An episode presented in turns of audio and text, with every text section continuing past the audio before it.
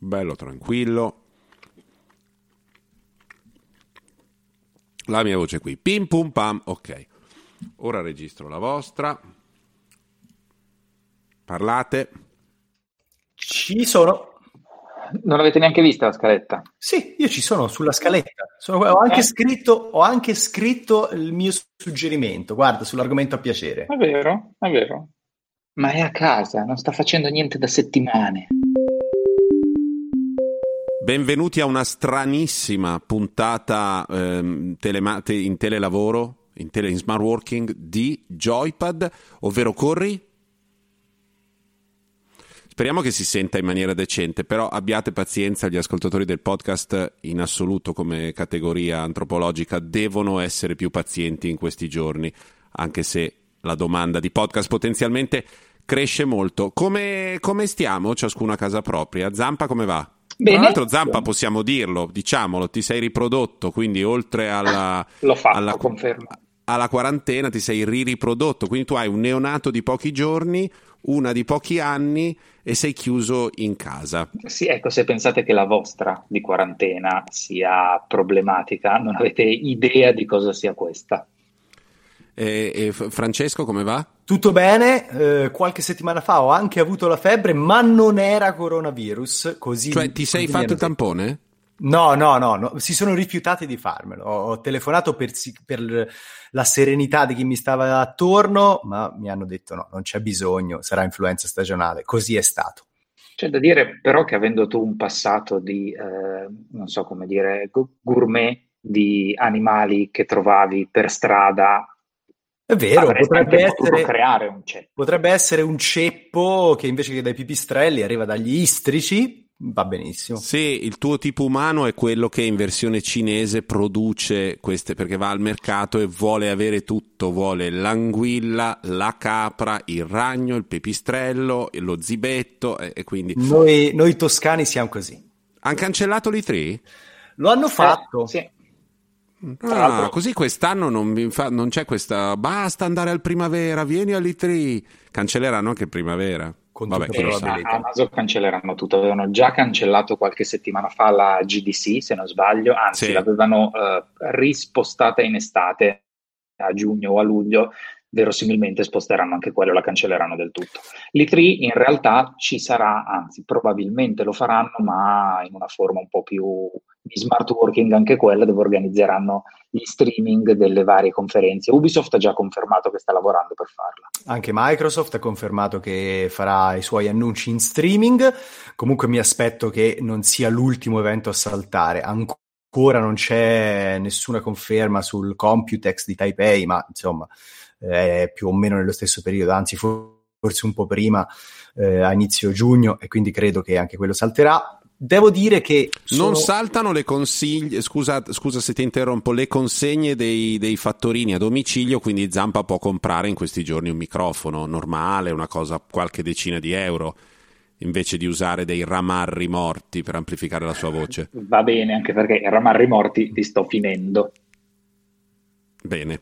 Eh, dicevi, eh, scusa, Dicevo che gli organizzatori della Gamescom, che è quella, la più grande fiera europea dedicata al videogioco che di solito si tiene alla fine di agosto, sono stati molto ottimisti perché dopo circa dieci minuti dall'annuncio della cancellazione delle tre hanno mandato una mail in cui invitavano ad acquistare i biglietti. Sì, ecco, non bellissimo, eh? No, non bellissimo, no, proprio no. come no. azione, ma io credo che non, insomma, si siano abbiano fatto... Che abbiamo pensato che fossero molto delusi, eh. allora abbiamo detto perché non subito alleviare questo, questa fatica, questo, questo, stress di delusione. Di... Secondo me è il passo più lungo della gamba, non credo che la Gamescom si possa fare. Ma anche perché quante persone raccoglie la Gamescom ogni anno? È tra le fiere, forse di videogiochi, la più grande in Europa, se non anche al mondo. Uh, forse è la seconda dopo un'altra fiera che c'è in Giappone, proprio a livello di affluenza, però sì, è veramente enorme. E per quanto uh, i tedeschi possano essere sicuri della tenuta della lo- del loro sistema sanitario, c'è anche da dire che poi eh, le aziende che devono partecipare sono aziende internazionali, se non ti mandano gli allestitori o non organizzano qualcosa, io non credo proprio che sia eh, fattibile pensare quest'anno a quell'evento. Certo, prima di proseguire, volevo chiedere a voi esperti questo Tonor microfono condensatore professionale studio computer PC kit. No, no, vabbè, dopo, lo facciamo dopo la puntata, ti, ti mh, mm, facciamo in eh, telelavoro. 27 euro. Ti spiego io cosa certo. devi comprare. Ma aspetta un attimo, eh, iniziamo con gli argomenti. Dai, iniziamo con gli argomenti. È una puntata un po' artigianale, ma funziona così. Ne abbiamo poi un'altra che pubblicheremo che è stata fatta prima, in cui, in cui non si parla mai del coronavirus, però ci sono argomenti interessanti e quindi la pubblicheremo. Detto... Oggi invece si parla di virus, di, epi- di pandemie, eh, sperando che nessuno la interpreti come, come, una cosa di cattivo gusto, è semmai per esorcizzare un po', anzi, certo. questa situazione. Certo, quando mia sorella aspettava il primo figlio, io le regalavo solo dei libri di gente morta, squartata, e alla fine mi ha dato ragione. Ogni altro figlio ne voleva degli altri perché è catartico. Allora, cominciamo con eh, l, la saga di Resident Evil e io forse partirei da Resident Evil in prima persona perché è l'ultimo che ho fatto. Cioè, recentemente ho fatto quello.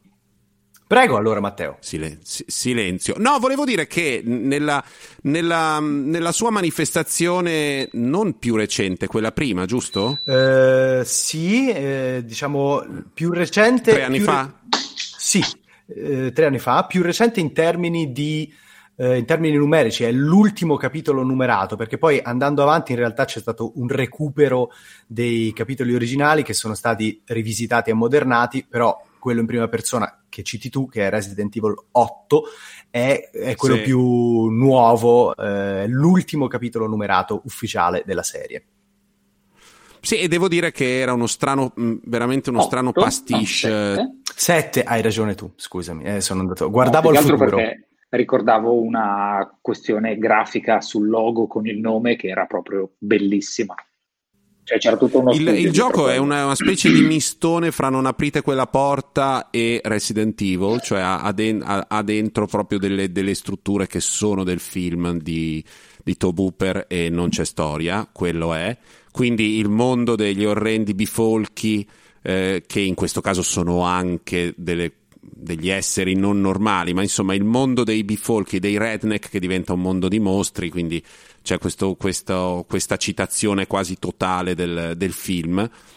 E mh, mm, non sono mai. Voi siete stati grandi fan della saga di Resident Evil, in particolare quali capitoli? Perché ogni volta che io parlo di quello dei carrellini Zampa parla della statua di Napoleone e sembra che non sia chiaro che quello è il più bel Resident Evil di sempre. Però Zampa ha ragione, eh? la statua gigante di, di, un nano vestito da Napoleone, insomma, era un po' kitsch ed era in Resident Evil 4. Però il 4 è più bello, no? Mm. Non mm. sono io mm. mi accodo a questi mugugni di zampa, non sono Però dovete dirne uno più bello, non basta dire no. no. L'uno, senza dubbio, per sì. me è proprio a mani basse, ma mh, perché a parte aveva un setting che era eh, molto molto più, più, potente perché era tutto ambientato in un ambiente, in un ambiente chiuso che era la casa della ecco mi viene Shinra ma non è sicuramente Shinra ma è Umbrella. Umbrella.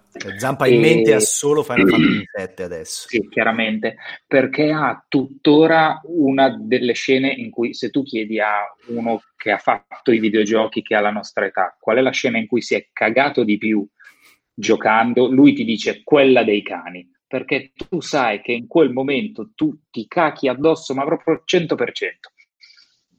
E eh, perché era al tempo una roba, insomma, di, un certo, di, di una certa portata. Io ci giocai su un PC, era un Pentium MMX 166 a 320 x 240, quindi in una finestrella minuscola e nonostante tutto lo ricordo ancora come una roba impressionante. Eh, sono d'accordo, nel senso che anch'io andrei dalle parti della trilogia classica. Sono un po' indeciso se eleggere come mio preferito il primo o il secondo. Ehm, fra l'altro, comunque sia, all'epoca c'era proprio ehm, la tematica del... Mh, mm, della, della, pandemia eh, e del, del, contagio, che poi in Resident Evil 7 è stata un po' ridimensionata proprio per appunto andare a raccontare le storie di Redneck, come dicevi tu. Eh, ricordiamoci che il titolo originale di Resident Evil era Biohazard, Biohazard quindi, eh, esatto. quindi proprio rischio biologico. E secondo me anche nella, eh, nel passaggio dal primo al secondo Resident Evil si raccontava un po' l'esplosione eh, di un'epidemia, perché si passava dal primo episodio, che come diceva Zampa era ambientato in un ambiente molto chiuso, a un secondo episodio in cui si vedevano gli effetti di questa epidemia in realtà all'interno di una città che è la classica, storica Raccoon City, che poi veniva completamente rasa al suolo per tentare di contenere eh, la diffusione di questo virus. Anche se poi in tutti i giochi alla fine eh, comunque anche quando si sono spostati, quando sono andati in Africa col 5, la dimensione del, del contagio è sempre stata abbastanza racchiusa, se non sbaglio, non c'è mai stato la situazione coronavirus dove sì, vediamo no, intere nazioni. Erano esatto. Raccoon, erano il villaggetto il, il monastero dei, del 4 sì sì mai su scala globale. Guarda forse eh, i Resident Evil, i due che sono usciti eh, su Nintendo 3DS, o forse solo il primo uscito su Nintendo 3DS, si chiamava Outbreak. Um, e, e, aveva quella dimensione un po' più estesa perché eh, arrivava il contagio su una piccola nazione eh, che si trovava su un'isola e vabbè faceva grandi danni. Direi che se non vogliamo durare ore e ore dobbiamo parlare di Left 4 Dead. Ma Left 4 Dead, ma che bomba di gioco era? No, bellissimo. Ce lo, bellissimo. Ce lo, descriva, ce lo descriva per sommi capi chi vuole. Io no. Uh, allora, lo faccio io perché ricordo di aver desiderato al tempo furentemente un Xbox 360 per poterci giocare, ma era un, è un gioco intanto di Valve, uno dei tre che ha fatto negli ultimi 150 anni, uno shooter uh, cooperativo a quattro giocatori dove in sostanza tu eri uno dei pochissimi sopravvissuti a, uh, a questo virus che trasformava, che trasformava, in zombie, era Green Flu si chiamava. questi zombie erano di diversi tipi che era, riprendevano un po' gli archetipi classici dei nemici dei videogiochi, quindi c'erano, come si chiamavano, b- blooper, quelli che esplodevano, sì, ciccioni sì. schifosi, quelli che si gonfiavano esplodevano, esplodevano, poi c'erano Puker tipo che era quello che ti vomitava addosso, vomitava, poi, c'era, esatto. poi c'era la strega. E eh, allora da vedere io ricordo che un po' iniziava a far sentire il fatto che fosse creato con Source, che è il, lo stesso motore di Half-Life che è uscito dieci anni prima rispetto a quello però era super opprimente, cioè era un gioco dove intanto dovevi cooperare tantissimo per andare avanti e poi avevi la situazione, la sensazione del pericolo ogni finestra che stava per... Eh, il gioco aveva dei, sistemi, aveva dei, sistemi per far sì che il gruppo dei quattro fosse un gruppo di fatto, cioè nel momento in cui i giocatori sulla mappa si allontanavano troppo e stavano lontani per troppo tempo, il gioco, il sistema ti mandava orde di mostri orrendi. Cioè, era già Fortnite. È l'unico che tu pot- cioè l'unico modo era star vicini, odiandosi. Io ho partecipato ad alcune partite perché in quel periodo insomma ce l'avevo la, l'Xbox e in cui c'era un personaggio che, in, cioè, che insultava l'altro in maniera quasi sistematica. Sì. C'era, c'era, perché essendo quattro ad alti livelli basta che ce ne sia uno fannullone che la partita se ne va a ramengo. Ma poi era uno dei, forse dei primi no, però era su Xbox dove tutta l'infrastruttura online con il live era molto più avanti rispetto a quella di, di PlayStation e un, viaggiava esattamente con quella, con quella dinamica, cioè tu volevi interagire così tanto in maniera cooperativa con gli altri fino a trovarti il ciccione dell'Illinois che ti insultava perché hai aperto la porta sì. sbagliata. Eh, se notate, che, se notate che Zampa si riferisce a persone sovrappeso con espressioni non esattamente così gentili, è perché è un ex grasso e quindi si sente in diritto di farlo, quindi parlatene con lui e va bene così. Tra l'altro, noi grassi non smettiamo mai di esserlo, anche se poi diventiamo magri. Ah, ok, quindi è un grasso, è un grasso esatto. in, in, ehm, in, incognita al momento, travestito. Eh, a proposito di, mm, di questi, questi argomenti catartici, abbiamo in scaletta Death Stranding. Vogliamo sì. di nuovo parlare del gioco più bello degli ultimi anni, senza gara, senza appello, senza bisogno di guardarsi intorno, capolavoro assoluto, totale. Prima, prima, di, prima di, passare oltre devo fare una correzione perché ho detto mm. prima Resident Evil Outbreak invece è il Revelation e lo so che gli ascoltatori sono già lì tutti indignati quindi mi correggo però sì passiamo a, a Death Stranding perché eh, proprio in questi giorni qualcuno dice che Kojima è stato a suo modo profetico nel raccontare un mondo diviso in cui eh, a seguito di una catastrofe eh, tutti i sopravvissuti si sono rintanati nelle loro eh, abitazioni, che in realtà sono rifugi sotterranei oppure grandi città, ma in cui di nuovo si vive sottoterra, e per la sopravvivenza di, di, di, questa, di questa, società, eh, di questo relitto della società, c'è bisogno dei fattorini che, consegni, che facciano appunto le consegne e eh, rappresentino l'unica rete di connessione eh, fra appunto questi sopravvissuti, sopravvissuti sparsi per il e, globo. Vale anche adesso e sono rappresentati da quelli di Deliveroo o di Amazon. Sì, e, Esattamente. E, e un po' è stato una delle critiche che i detrattori hanno mosso a Death Stranding, era proprio quella eh, che il gioco fosse un simulatore di Deliveroo, ne abbiamo già parlato, e guarda caso adesso abbiamo la riprova della, della funzione civile e sociale dei fattorini. Dei fattorini di ogni tipo, cioè Ecuador, eh, diciamo subcontinente indiano e Africa equatoriale per quanto riguarda le consegne a domicilio, nella gran parte dei casi, poi c'è un po' di fascia nordafricana e varie ed eventuali, però sono nazioni alle quali dobbiamo essere molto grati in questi momenti perché se no non si muove più niente. Secondo me la, la, la popolazione chiave è proprio l'Ecuador. Se, se scatta uno sciopero equadoregno è la fine di qualunque consegna. Va bene, Death Stranding... Eh, le grandi mance, se no io come faccio ad arrivare la poche a casa? Abbiamo parlato di tre titoloni sul contagio, ma sta per arrivare il gioco che racconta la storia dentro al contagio, più strappalacrime e meglio fatto degli ultimi tempi. Siamo sempre noi, ovvero quelli di Joypad, cioè corri, salta. E spara. Matteo Bordone, Francesco Fossetti e Alessandro Zampini. Sì, con un po' più di brio, eh, perché non è un podcast eh, qui tra Savona e Pinerolo con quell'entusiasmo lì che ce lo scambiamo. E parliamo, abbiamo un capitolo intero dedicato a quel giocone gigantesco che è stato e che è The Last of Us. Di cui sta per arrivare un seguito, ma ne parliamo dopo. Adesso concentriamoci sul primo capitolo. Um, primo capitolo che ha raccontato proprio in maniera, eh, forse nella maniera più cruda e più efficace, eh, le conseguenze di una pandemia scoppiata in maniera violenta e imprevista e che ha cambiato per sempre nel mondo di Della Stavasa, ovviamente, eh, i lineamenti della società. Sì, le famiglie non esistono più in quanto tali, tutti sono degli avanzi, dei pezzi di, di famiglie che non ci sono più, che sono, sono state tutte smembrate da, dal, dalla pandemia, che è un'altra pandemia di zombie.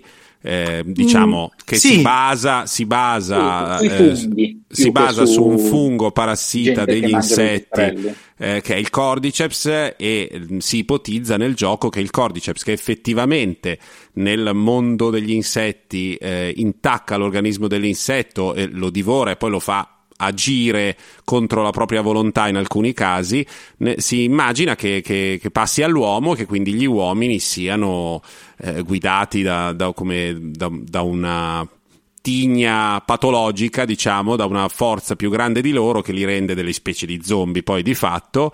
Ehm, ed è la storia, però la, la, la, il bello del gioco è che non è un gioco che racconta questo, è un gioco che, racc- che racconta i rapporti umani in questa situazione di stress.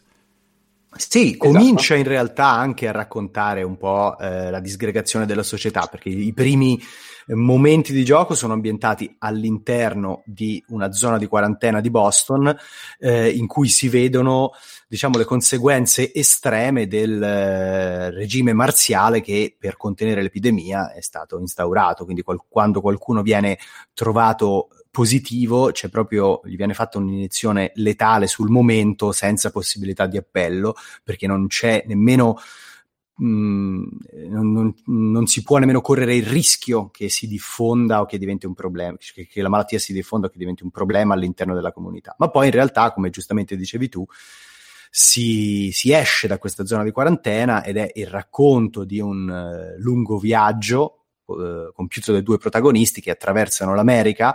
È un viaggio che è un po' di speranza perché sì, una... sì è, è, è, una speranzosa malinconia quella di The Last esatto, of Us. Esatto. Però ogni tanto a me è venuto da, da pensare giocando che eh, facendoti vedere anche eh, la bestialità che, eh, dell'uomo che emerge in queste situazioni di crisi e contrapponendola invece a una sorta di poesia naturale. Eh, le giraffe, stai parlando esatto, delle giraffe. Sì, esatto c'è un momento in cui appunto i due protagonisti incontrano le giraffe, ma non è solo quello, eh, giraffe scappate dallo zoo di Salt Lake City, ma non è solo quello, eh, ci sono ogni tanto degli scenari in cui ti viene quasi da percepire che la bellezza della natura che rivendica gli spazi, eh, confrontata con la bestialità dell'uomo che invece è, eh, è stata disfrenata da, da questo contagio, ecco, sia forse in qualche caso anche un po' preferibile. Cioè, secondo me è una critica molto dura a, a alcuni sentimenti che albergano all'interno degli uomini come l'egoismo, eh, insomma. Ah sì, ma è, è, è un, è un gioco che senza essere peloso fa anche quel lavoro lì. È quella dinamica che c'è in moltissimi film eh, o serie o libri su eh, apocalissi o virus, dove alla fine è sempre poi il tuo collega sopravvissuto umano quello a romperti i coglioni di più e a rappresentare il pericolo maggiore rispetto invece a, in questo caso, gli infetti che agiscono un po', un po in maniera istintiva e non uh, con, uh, con della pianificazione dietro. Tra l'altro non l'abbiamo detto, ma dando per scontato che tutti lo conoscano, ma è un gioco d'avventura in terza persona con uh, con un impianto survival uh, dietro che si era portato, io me lo ricordo, uh, diverse... Diverse? Zampa? Non, uh, non, è più percepito. Non c'è, non c'è. Ti vediamo visivamente? Io ti vedo. Parla? No. Eh, Adesso, Adesso sì. sì. Per, per, quanto non mi si è sentito? Pertanto.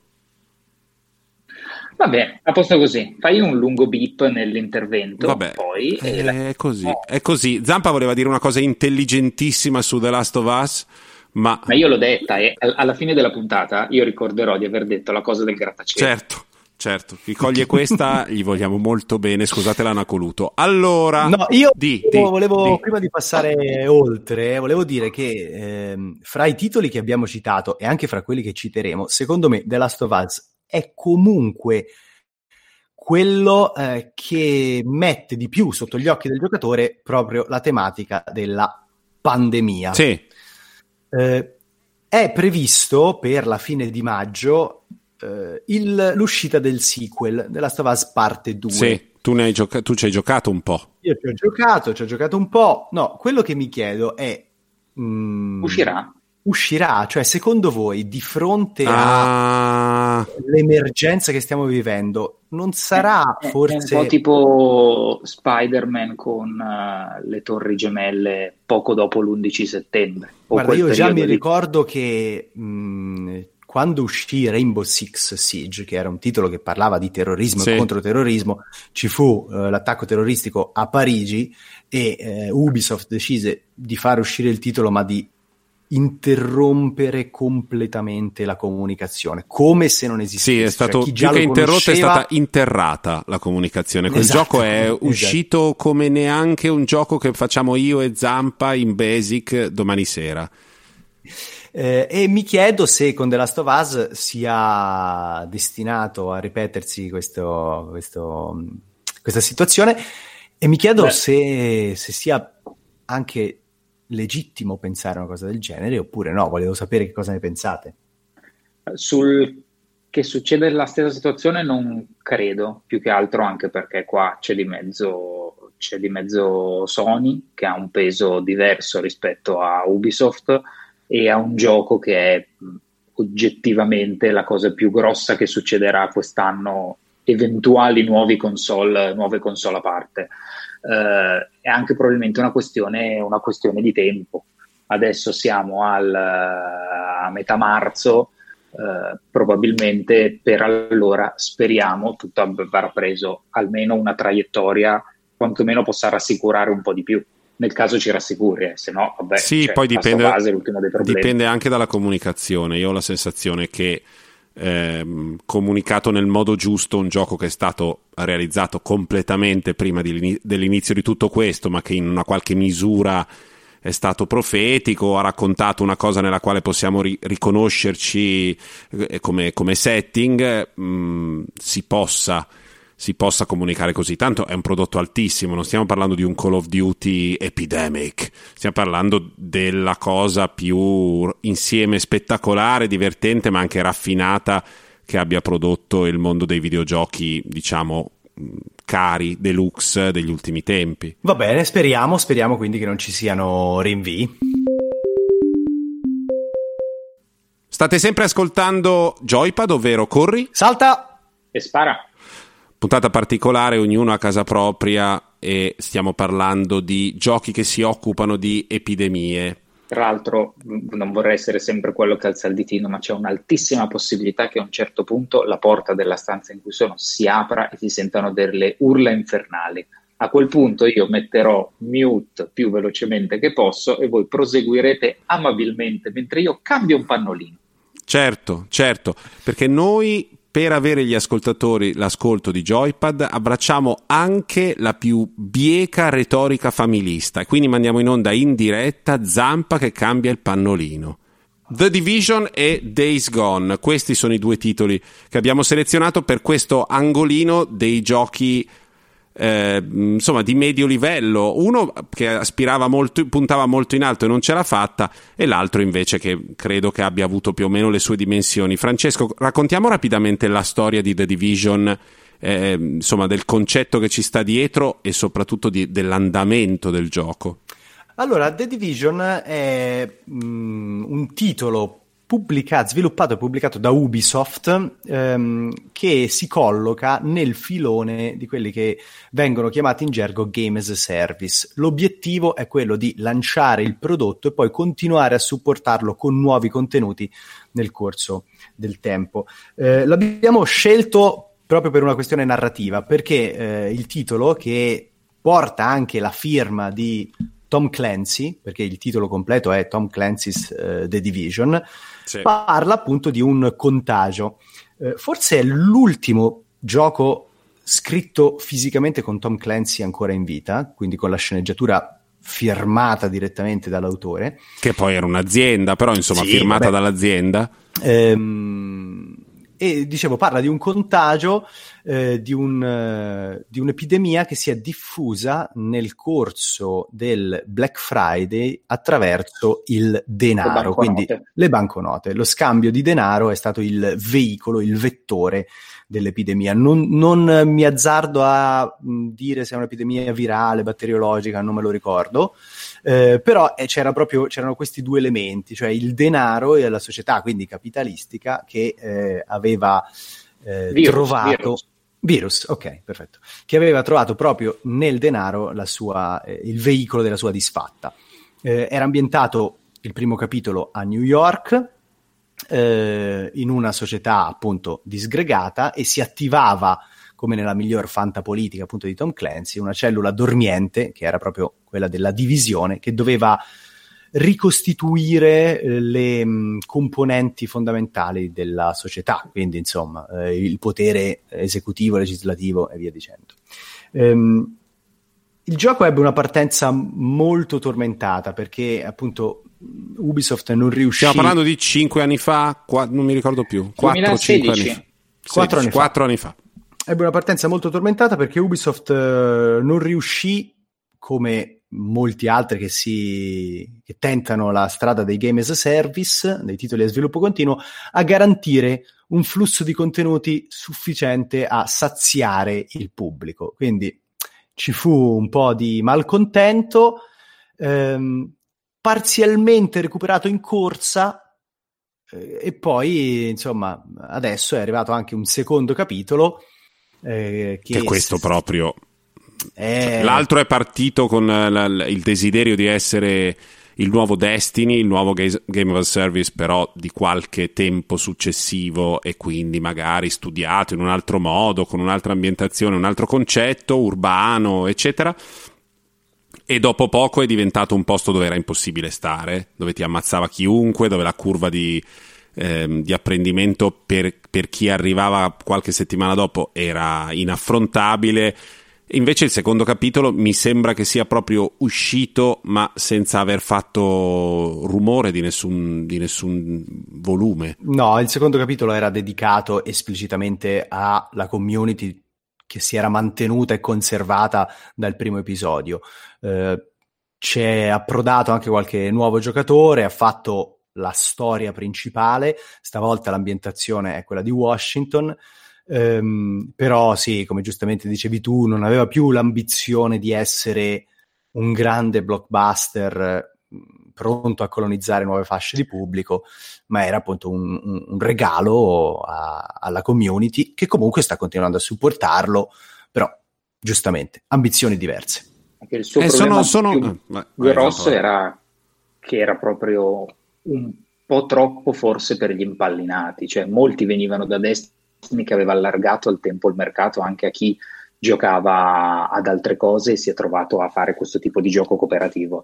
Uh, The Division dava molta meno soddisfazione nella partita, nella partita semplice, nel gioco normale, perché era pieno di numeri e statistiche che prendeva dal mondo dei Morpg, non da quello degli sparatutto. E quindi tu ti ritrovavi a fare la tua azione con le coperture, saltavi di qua e di là, ti trovavi davanti il nemico e poi dovevi sparare 25 minuti in testa sperando di, di doverlo abbattere. Il feeling che invece aveva l'headshot di Destiny non te lo dava The Division e quindi automaticamente questa cosa già restringeva eh, le persone che poteva, che poteva tirare dentro. Sì, era, è, un, è, sempre stato un gioco un po' da ingegneri, anche se esteticamente era molto appagante la ricostruzione, soprattutto scenograficamente, molto. era molto bello ma aveva anche delle, delle, belle idee. Quando tu andavi nella, adesso non mi ricordo come si chiamava, zona nera. Zona, nella zona nera, tu giravi, cercavi questi nemici, prendevi il, loro, prendevi il loro loot e poi dovevi aspettare che arrivasse il salvataggio per andare via con quello che avevi raccolto. Il punto è che diventava una specie di stallo alla messicana quando scendeva questa corda perché eh, potevi cooperare, quindi ognuno si teneva quello che aveva, oppure gli altri o tu stesso potevi organizzare delle trappole per abbatterli in modo da prendere tu quello che avevano preso loro. E giocato in un certo modo ti dava anche un, un bel grado di tensione.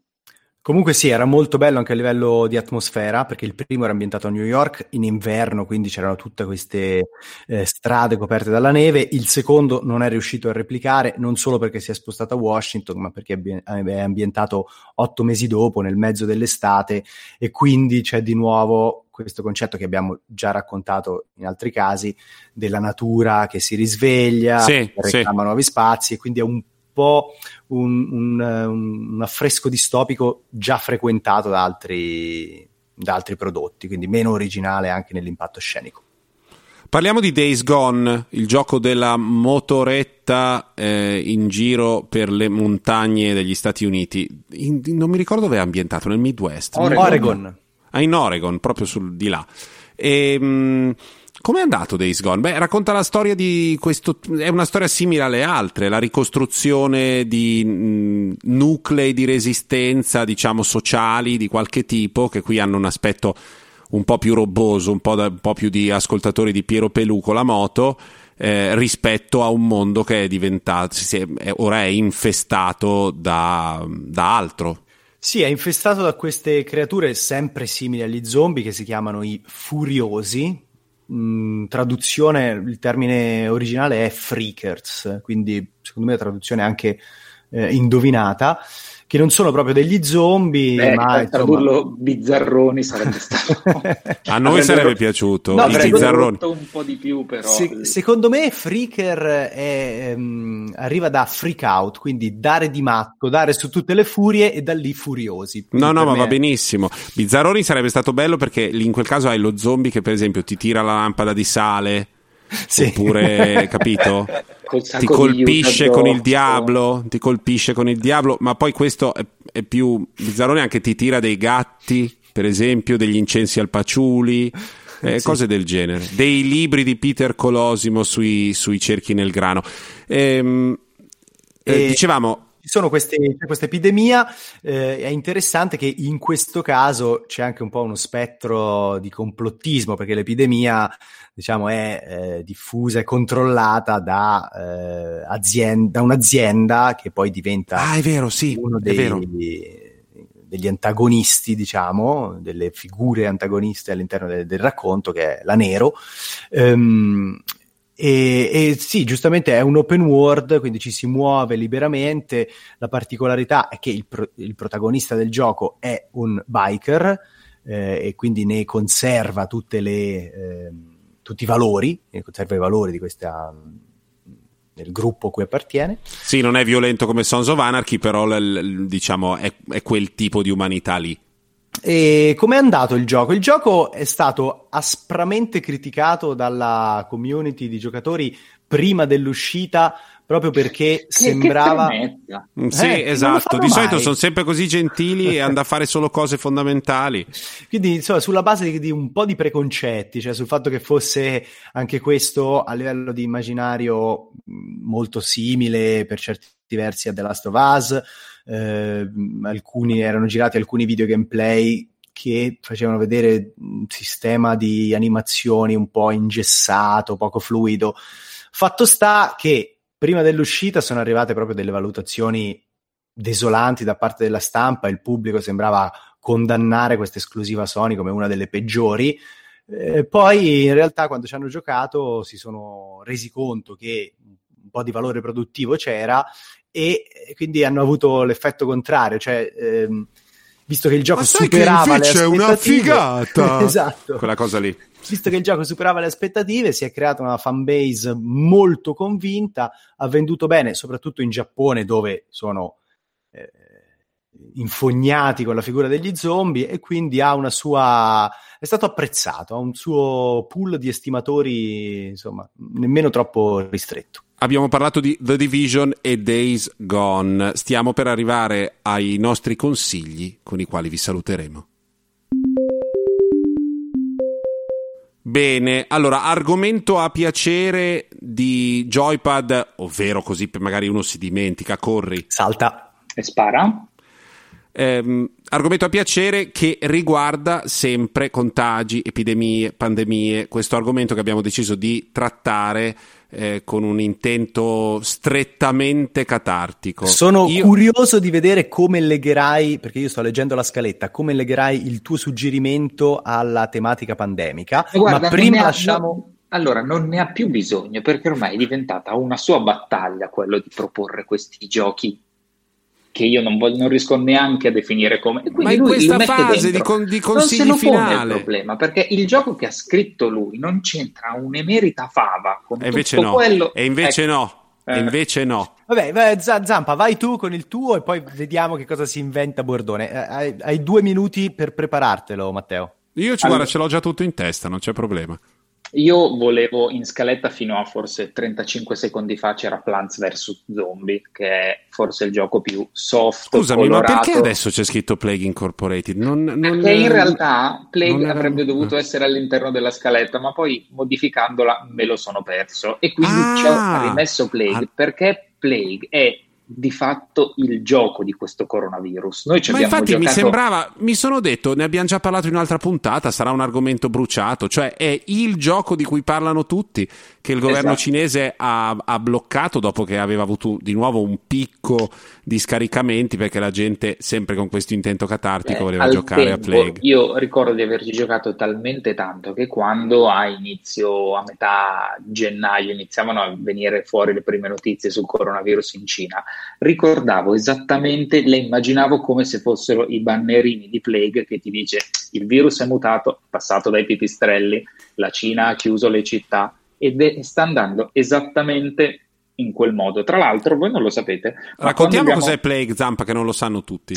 Uh, ora, uh, non so esattamente come descriverlo. È uno strategico, gestionale, gestionale. Uno strategico dove sì. tu di fatto sei una, una pandemia o una, un'epidemia che vuole diventare pandemia. Il cui un agente patogeno. Esatto, sterminare il genere umano, puoi scegliere tra il virus, il fungo, quello che ti pare e eh, hai una serie di punti che ti puoi spendere in eh, violenza della malattia e in diffusione.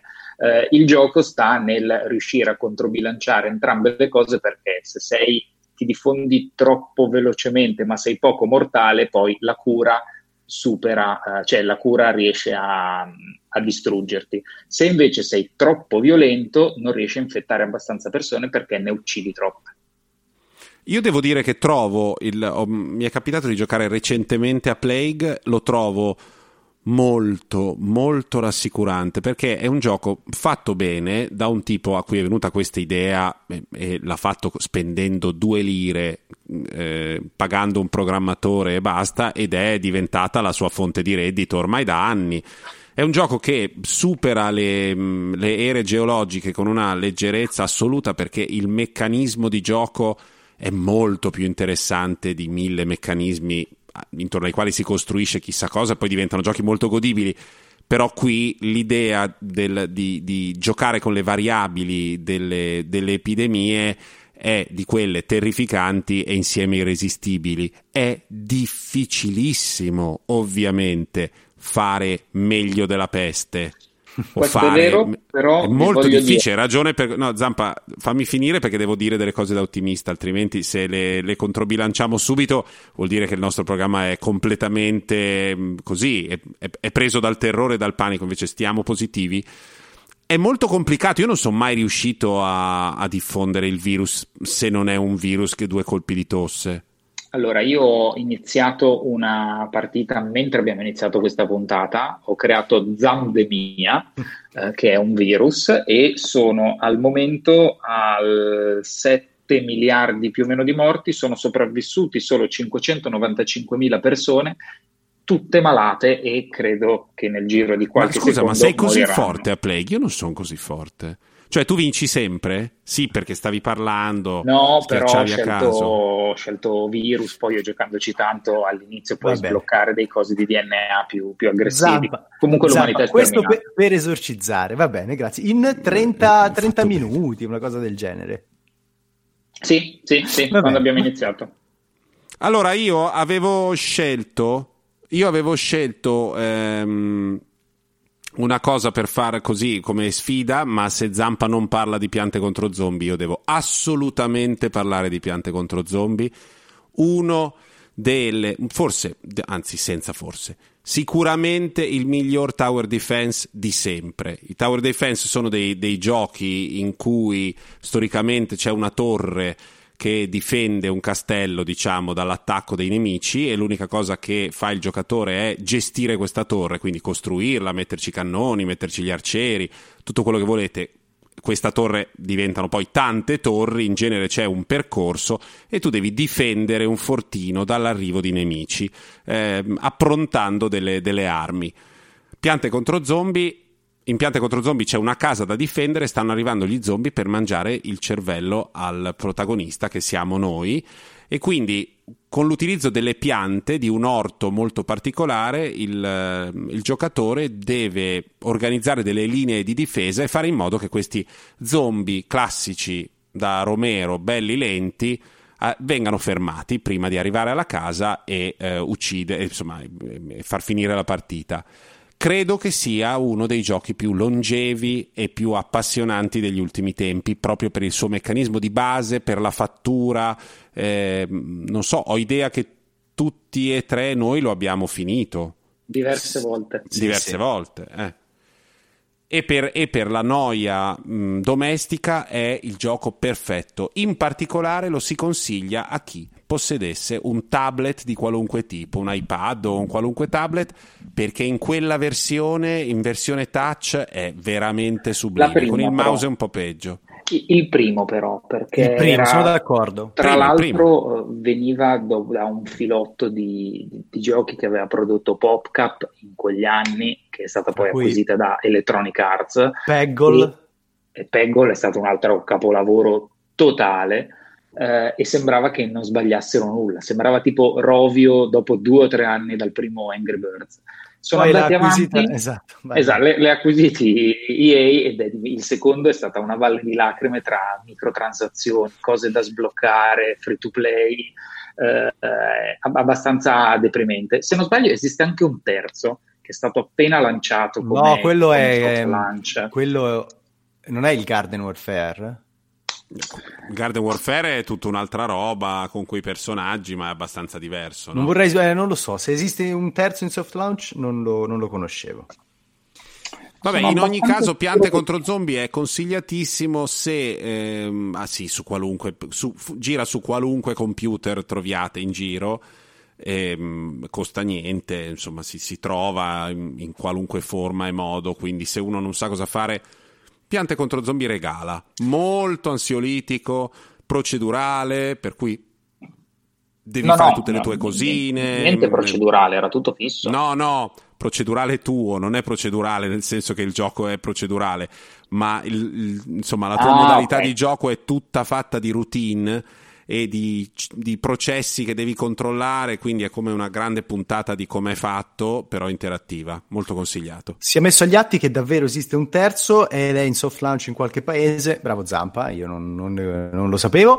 Um, arriva la, la mia, il mio sì, turno dei consigli. Sì, Io sì. non do una, un consiglio videoludico, anzi non specificatamente videoludico, do un consiglio per una lettura eh, mm. che non è neanche un libro Harry o un Luca? articolo in particolare. No, vi no. do un consiglio, cioè, cercate su, ehm, su Google articoli che parlino della epidemia Corrupted Blood di World of Warcraft, che è eh, una delle storie più interessanti degli ultimi decenni nel mondo, fra quelle verificate nel mondo videoludico. È successo praticamente che all'interno di World of Warcraft, non mi ricordo quanti anni fa, eh, sia, fosse stato insomma aggiunto un dungeon con un avversario che eh, infettava i partecipanti, infettava mm. i personaggi con questo status negativo chiamato Corrupted Blood,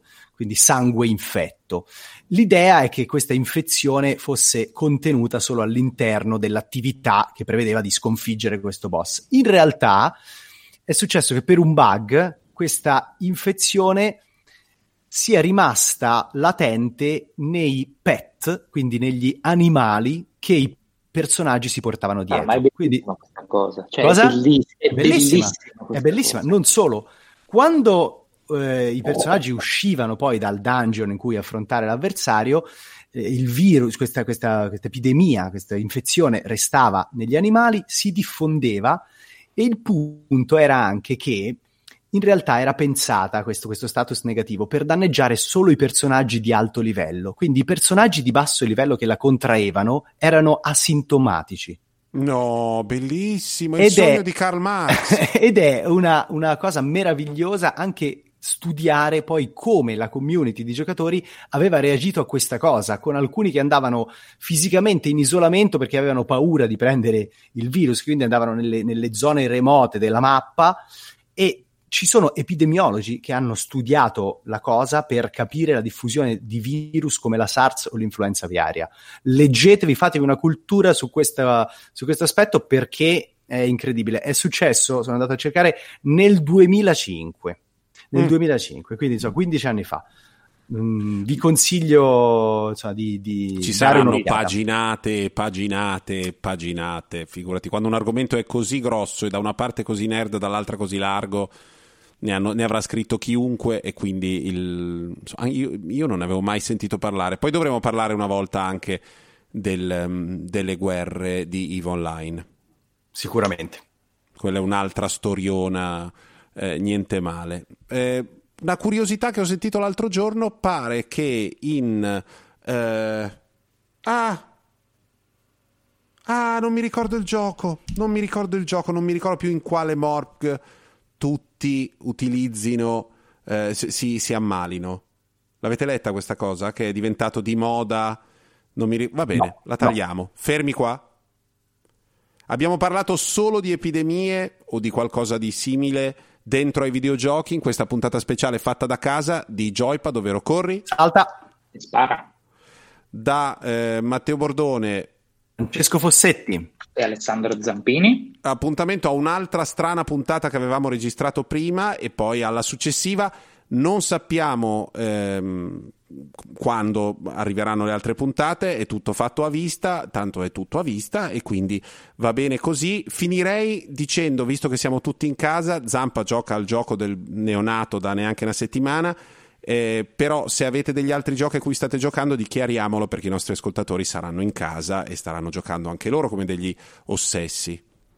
Io attualmente sto giocando a Ori uh, and the Will of the Wisps, ne abbiamo parlato, è un platform dimensionale piacevolissimo nello stile e anche abbastanza impegnativo. Eh, se avete un PC prestante o una console Microsoft, lo trovate gratuito con il eh, Game Pass, cioè gratuito, con il servizio in abbonamento Game Pass, che fra l'altro secondo me è un... Eh, ottimo rimedio alla noia perché pagate un abbonamento mensile e avete centinaia di titoli a disposizione, fra cui appunto questo meraviglioso platform 2D. Zampa?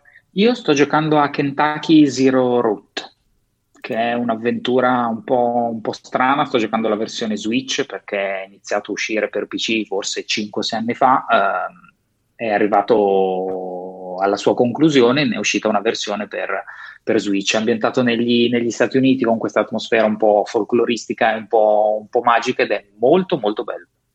Ne Io parleremo giocando... perché sarà un consiglio.